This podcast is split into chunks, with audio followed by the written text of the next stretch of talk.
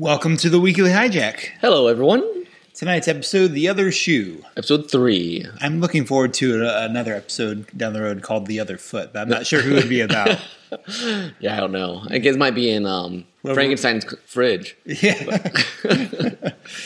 I almost want to check the check and see if they've gotten new writers this season because it's actually been really clever. I know they have like the I don't know where to start, but like the flashback. You know, Cinderella. I'm like, okay, who really? It was a, a pretty compelling Cinderella flashback. It it did a lot of the stuff that season one did, where you it would take the story and would change it up in interesting ways. Yeah. I mean, I do appreciate that even though, you know, it is once upon a time where they sort of elaborate on old fairy tales, you still have the uh, the traditional fall in love with your with your soulmate within two minutes of a dance. Yeah, exactly. So if we do Cinderella, you have to do that. yeah, pretty much. I mean, but it was great to have the you know the the evil sister not be evil, and mm-hmm. because like we learned halfway through that oh the the evil sister's been thrown in the other world, but then you're like, but wait, she's good. How is this? I, Why how how did this all yeah. happen? Yeah, yeah. I think one complaint about the whole Cinderella stuff that there were just some moments of I felt melodrama and the kind of uh, confrontation with with them like right before she threw flew in the gate Oh. and right like anytime whenever a gun's like all right I'm going to shoot you characters like I'm going to shoot you now Yeah. with this gun and then like pause wait yeah. Like- well, and then the the stepmother was very like wah ha ha ha ha. True. I mean, they gave her like her hairstyle looked just like the Disney. Yeah, it did. So I, I was a little disappointed, disappointed when the uh, stepsisters came out that didn't have quite as large of a bustle.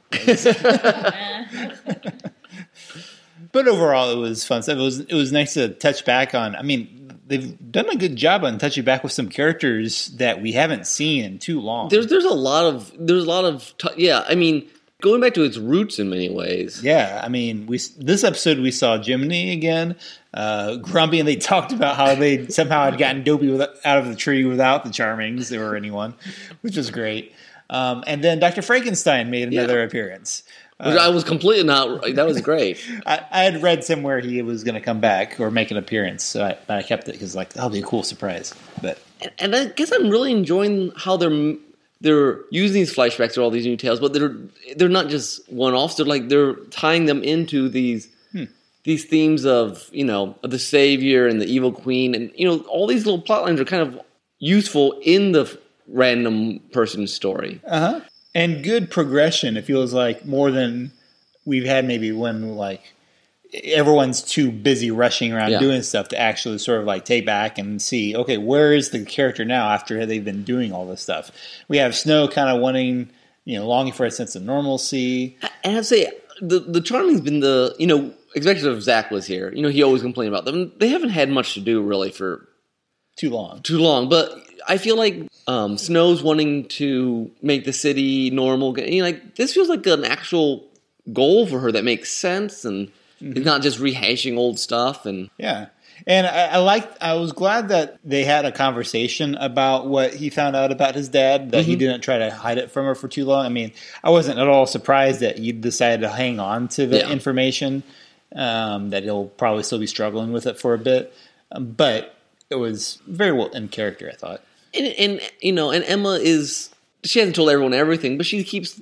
revealing a little more and working. And you know, there's not it's not completely hidden. Someone you know, Hook knows something's up, and yeah Yeah, they're not like rehashing those old like like why can't I trust you? Clark. No. exactly. the problem uh, Smallville had. You know, it feels like they're they're finally progressing. We have uh, Charmy making saying, "Let's just cut right to the chase, make your deal." You know, with Rumpelstiltskin, and then um, that turned out cool too because the deal. I mean, you'd expect something evil, but he just wanted to send this like nursery rhyme poetry lullaby thing to uh, Belle that was really kind of sweet. kind of fun robert carlyle gold he, i think he really let some of his scottish accent filter in more than he usually does because i think he normally has this pretty strong scottish accent accent but he he downplays it really well in the show but i wondered if that was like a traditional scottish thing Yeah. because he just seemed to Yeah. the way he delivered it seemed to kind of roll like that You know what I think is nice this scene? Like that's a perfect example. His lullaby is instead of the characters seem like bipolar, like they're good, they're bad. They're letting them be both in a complicated way. Hmm. That you know, Rumpelstiltskin, he's not good, but he still has this father, fatherly affection for his to be born child. There was an interesting theme about fathers and sons in this. I mean, Yeah. kind of a sub. Uh, I mean, Cinderella. If that was the main thing, it was. Like B plot sort of stuff. Yeah, yeah. It's interesting. I wonder if they're going somewhere else with that. It, it's nice because for a show that we've said oftentimes is all about the ladies, Yeah. which understandably so is probably their main target audience. Um, it's I don't know. I, I, thought, I thought I enjoyed it. Yeah, and I, I don't. I'm I'm enjoying this development of the Evil Queen and Hyde, and I mean, I don't know. It just it's the pacing just seems nice. Yeah. for once, as Yeah. opposed to like being hectic and then too much talking or like weird magic comes out of nowhere. Mm-hmm. Everyone seems to be doing things normal, and they, there's time to just have a little fun, like just talking to each other about things that actually matter. And, then a lot of funny little moments too, like them trying to remember the stepsister's name, or I, I don't know. I, and I, I love that line in, in the ball about uh, oh the prince oh he looks charming oh sorry he's taken It's it's like, like, oh that was that was smooth And though they don't give Henry a lot of time, he has a he has a role. He actually does stuff. You know, he's the keeper of the books and the names and the. Mhm. And I, it adds an interesting thing that though they're doing all these new, you know, flashbacks and whatever of new characters, they all kind of have this sort of dark tinge to them because they're untold. It's like they're going to go wrong. I, I mean, they're almost set up to go wrong when they get hmm. going again because they left for a reason. oh yeah And I think that's an interesting twist on just the oh, let's bring Hercules in and show you what he did, and you know, It is. It's very. It's very thematically interesting. Like because I thought originally this was just going to be like, oh, okay, here's some grab bag of characters Yeah. like we haven't seen before. Three Musketeers. Oh, okay, cool. We'll do a random story with them.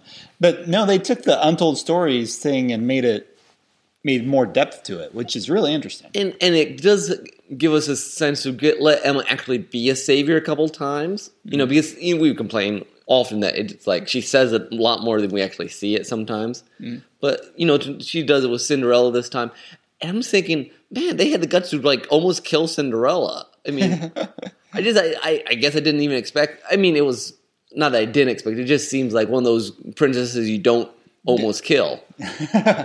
True. You know, you just stab her in the abdomen. You know. Uh-huh.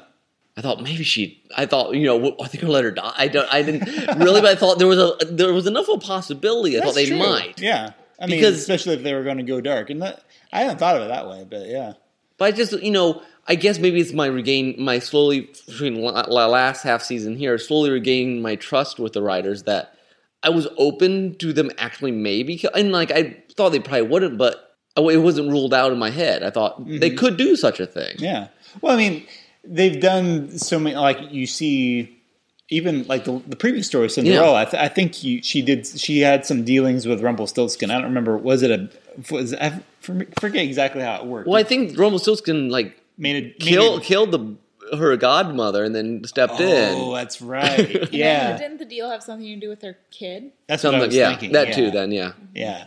So I mean, you know, you start off with the character being a little darker, then then I think maybe that's what Well, why we think. Well, maybe they will. Well, then last episode, Conde Monte Cristo went horribly wrong. that's true. Yeah. So I thought, well, mean, maybe it could. It's, it's not a Disney character. No, that's true. I know, but I mean that they don't mind. They've already shown that they might do some bad things to kind of reinforce this whole like Yeah. savory complex. and hopefully uh, in a in a less cartoonish way than say what they did with King Arthur. Oh man, I need a, I need a, I need one of those gifs of him running. I bet that's on the internet somewhere. Run away! You'll find that somewhere. I'll just post it all the time.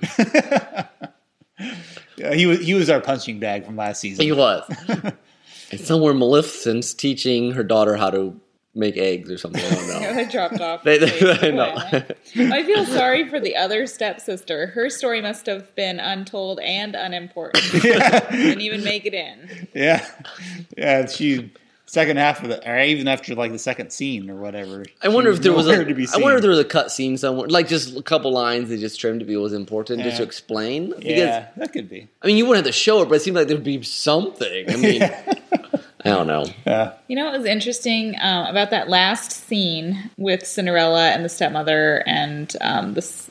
Well, I, I can't even pronounce the stepsister's Yeah. name.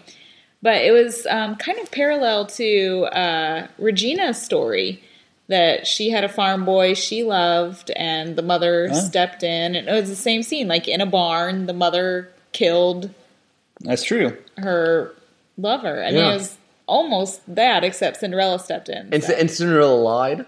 You know, she, Or or she, was going to keep a keep a secret. She did it, and she did it. Yeah. Yeah, That, is, that is similar. in a way. Interesting.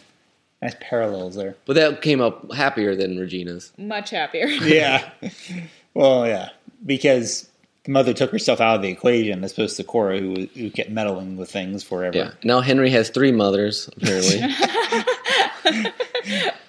oh boy. But he's gonna have some sort of complex. I mean, yeah. growing up. I mean, the last the last scene of the whole series need to be him like as an old man just recounting to his kid, and that's how I grew up. You think you have it rough with your mom? That's how I met my mothers. oh my. All right. So, anyways, it's kind of a slow build season, but it's been handled well. Yes. I don't. I guess I don't mind the slow build. Yeah, no, I think it's it's a refreshing change. Mm-hmm. Um, I mean, I, it's kind of fun that we didn't know that we that, that's what it was going Yeah. in, and now we're like, oh yeah, because it does. It really does have a different. feel. I mean, you've got your. I mean, I don't know. Maybe not knowing what they were going to do, something you might still think it, it would be another half season because of the the Hyde and his Yeah. stuff. He, he, he has kind of a villain of a half season sort of Yeah. feel, but I don't know. The the slower pace, I think, is is paying off. Yeah. Cool stuff. All right. And apparently, as they keep saying, soon Aladdin. That's very, very important that we know they're coming. I guess it'll probably be a horrible episode. It'll probably be the first like really wretched episode, but it'll be Aladdin. Anyways, the a- the advertisers, you know, I remember back when we were watching Lost in the season six, the ad people were insane. yeah. Like everything will be answered. Yeah. And it's like, nah, No, it's not no. quite what the show is about. Anyways, It is interesting. I, I didn't know if they brought Cinderella back even because of the they had a live action movie, but even that I was saying that was almost a year ago that came out. Yeah. So maybe not. Anyway, okay. thanks for listening. This has been Tim. This has been Nick. and Natasha. Yay! Doo-doo. Have a good night. If you're listening at night.